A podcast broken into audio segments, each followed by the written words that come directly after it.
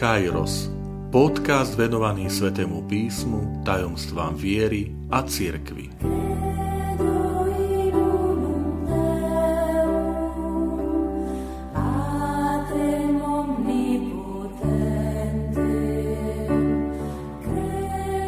To 10. časť. Predstavenie Ježiša v chráme. Vitajte pri počúvaní tohto môjho podcastu. Volám sa František Trstenský, som katolícky kňaz, farár v Kežmarku a prednášam Sväté písmo na Teologickom inštitúte v Spišskom Podhradí. Milí priatelia, pri tomto štvrtom tajomstve mi prichádzajú na myseľ slová, ktoré rozprávajú rodičia pri krste. Na záver krstnej slávnosti, keď už je dieťa pokrstené, prebehlo aj pomazanie kryzmou, odovzdanie krstnej košielky, krstnej sviece, kňaz vyzve rodičov a krstných rodičov slovami: milí rodičia, teraz obetujte svoje dieťa nebeskému Otcovi. Na prvé počutie obetovať dieťa nám možno evokuje čosi z tých kultúr, možno Indiánov v Amerike, ktorí obetovali svoje dieťa, možno akási hrôza sa objaví v očiach detí, rodičov a krstných rodičov, že teraz obetujte svoje dieťa, že to snad nie duchovný otče. Ale je potrebné vrátiť sa k pôvodnému označeniu. To slovičko obetovať v latinčine znamená prezentácio, predstaviť. A pri krste kňaz teda vyzve rodičov, že ten dar dieťaťa, ktorý ste dostali, a ktorý, to dieťa, ktoré sa stalo Božím dieťaťom vo sviatosti krstu, tak teraz predstavte ho Pánovi na ten spôsob, ako Mária a Jozef na 40. deň po narodení prinášajú Ježiša do Jeruzalemského chrámu, aby ho tam predstavili Pánovi, lebo to je správny výraz. My si to pripomíname na sviatok obetovania Pána, 2. február, tzv. Hromnice. Dôležité je v tomto tajomstve premýšľať o tom, že Pán prichádza do svojho chrámu. Aj to sa má na mysli, že prvýkrát Boží syn, on, ktorý je Boh, prichádza do domu svojho otca, ako to budeme počuť neskôr, keď 12-ročný Ježiš sa stratí a hľadajú ho rodičia Mária, adoptívny otec Jozefa. Na otázku, čo si nám to urobil, syn môj, z úzkosťou sme ťa hľadali, tak Ježiš hovorí: neviete, že mám byť tam, kde ide môjho otca? Aj teda v chráme Jeruzalema. A potom pri očistení, vyčistení chrámu hovorí: nerobte z domu môjho otca tržnicu. Takže preto ten sviatok obetovania Pána, hromnice, alebo teda ten správny výraz predstavenie Pána je taký dôležitý, pretože Ježiš Kristus ako pravý Boh a pravý človek, božská osoba v dvoch prirodzenostiach, teraz prichádza, prinášajú ho do toho chrámu v Jeruzaleme Jozef a Mária. 5-krát sa v tom príbehu v Lukášovi v 2. kapitole, ktorý opisuje túto udalosť prinesenia malého dieťaťa Ježiša na 40. deň po narodení do chrámu, spomína slovíčko, aby splnili, čo prikazuje Pánov, respektíve Mojžišov zákon. A tu je dôležité, že uvedomiť si, že máme Jozefa a Máriu, ktorí sú poslušní tej Božej vôli. Nepovedia, že Mária nepovie, však ja som matka Božieho syna, mňa nejaké zákony a predpisy predsa nemôžu sa dotýkať a zväzovať. Tá pokora Pánovej služobnice a to, že ona je Pánovou služobnicou, sa spočíva práve v tom, že ide podľa Pánovho zákona, že je poslušná Pánovmu zákonu.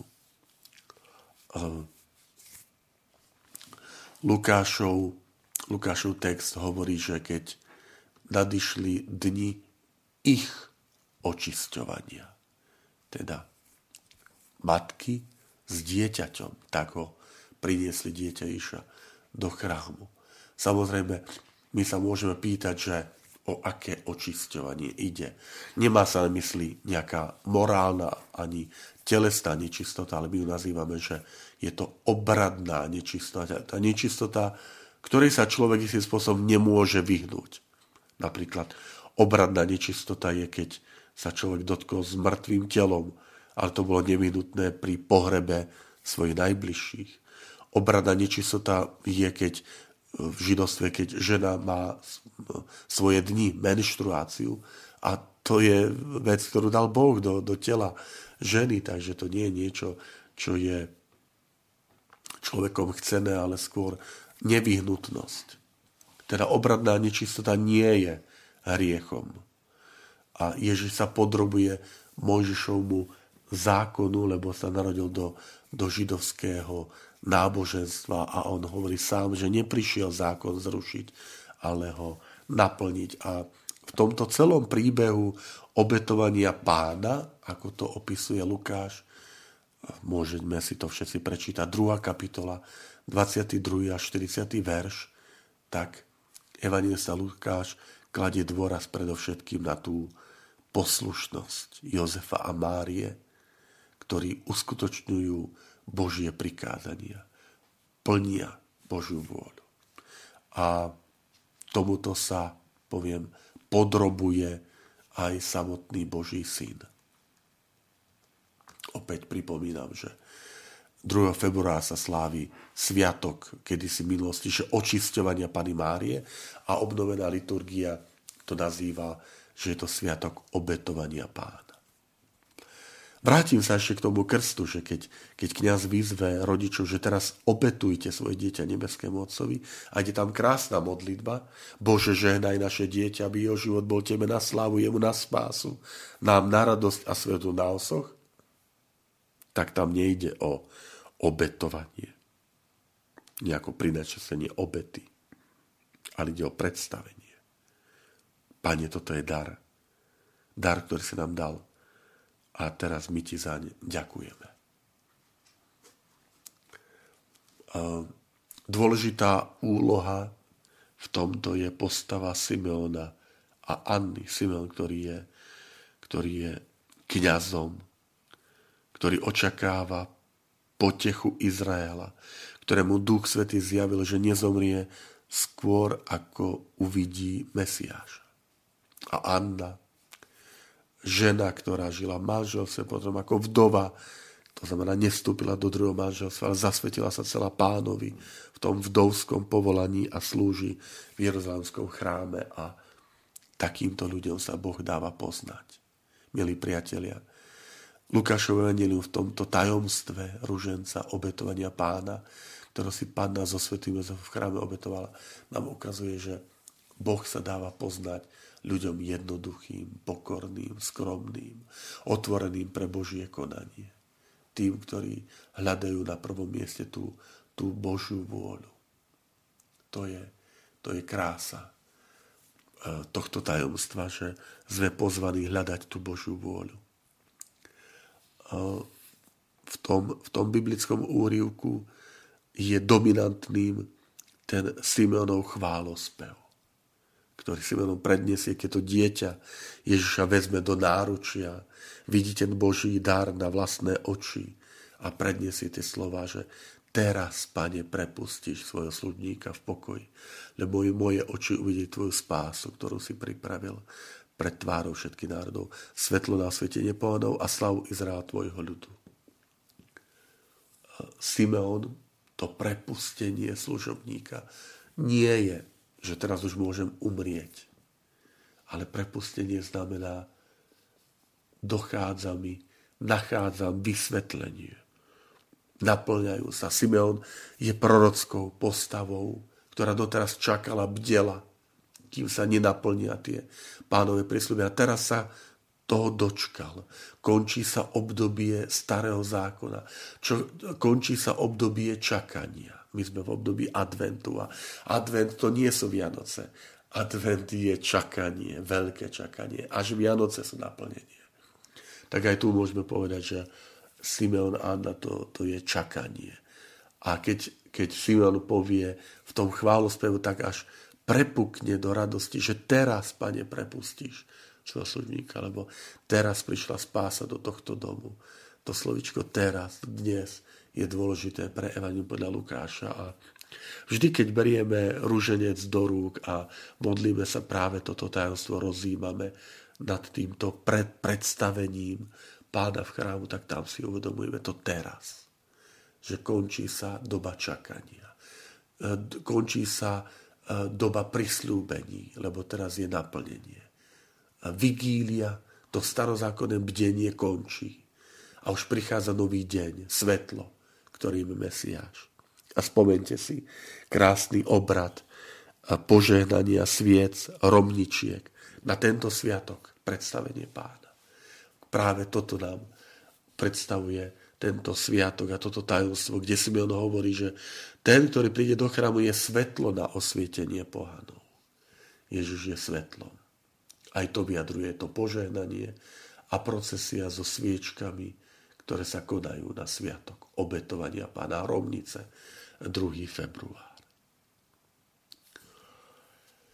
Chcem nás teda povzbudiť, že pri tomto tajomstve obetovania, predstavenie Ježiša v chráme, evangelista chce od začiatku povedať, že Božia spása sa ponúka nielen potomkom Abraháma. Sláva Izraela, tvojho ľudu, ako to zaznieva v tom chválospele Simeona. Ale všetkým národom, kde povedá, svetlo na osvietenie pohanov. Viete, že jeden z dokumentov druhého Vatikánskeho koncilu, ktorý sa konal v rokoch 1962-65, keď hovorí o cirkvi v dnešnom svete, o dôležitosti cirkvi, o jej úlohe, tak začína slovami a dostal názov Lumen Gentium, svetlo pohanov. Svetlo na osvietenie pohanov. A tie slova vychádzajú z tohto úryvku. Predstavenie Pána v chráme, obetovanie Pána z Lukášovho evanjelia, z toho Simeonovho proroctva, Simeonovho chválospevu, svetlo na osvietenie pohanov. Ľudstvo nie je len prizerajúcim sa divákom na ten Boží plán, ale sme pozvaní. To svetlo Božej lásky pozýva všetkých, aby sme sa zapojili. Cirkev a my ako súčasť tejto cirkvi sme pozvaní byť týmto svetlom na osvetlenie, na osvietenie ostatných ľudí. To nie je pýcha.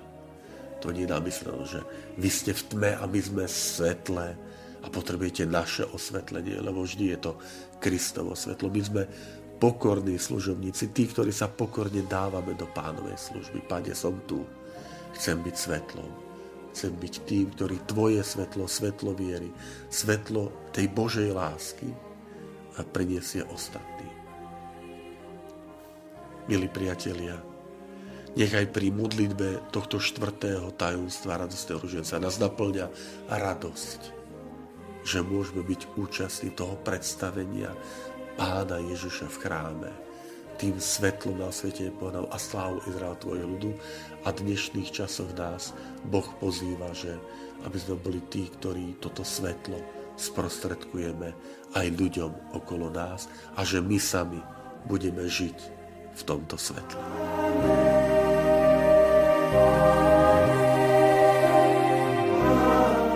Ďakujem, že ste počúvali tento môj podcast. Teším sa na ďalšie stretnutie s vami. Sledujte aktivity našej farnosti na web stránke www.fara-kezmarok.sk alebo na Facebooku Farnosti Kežmarok.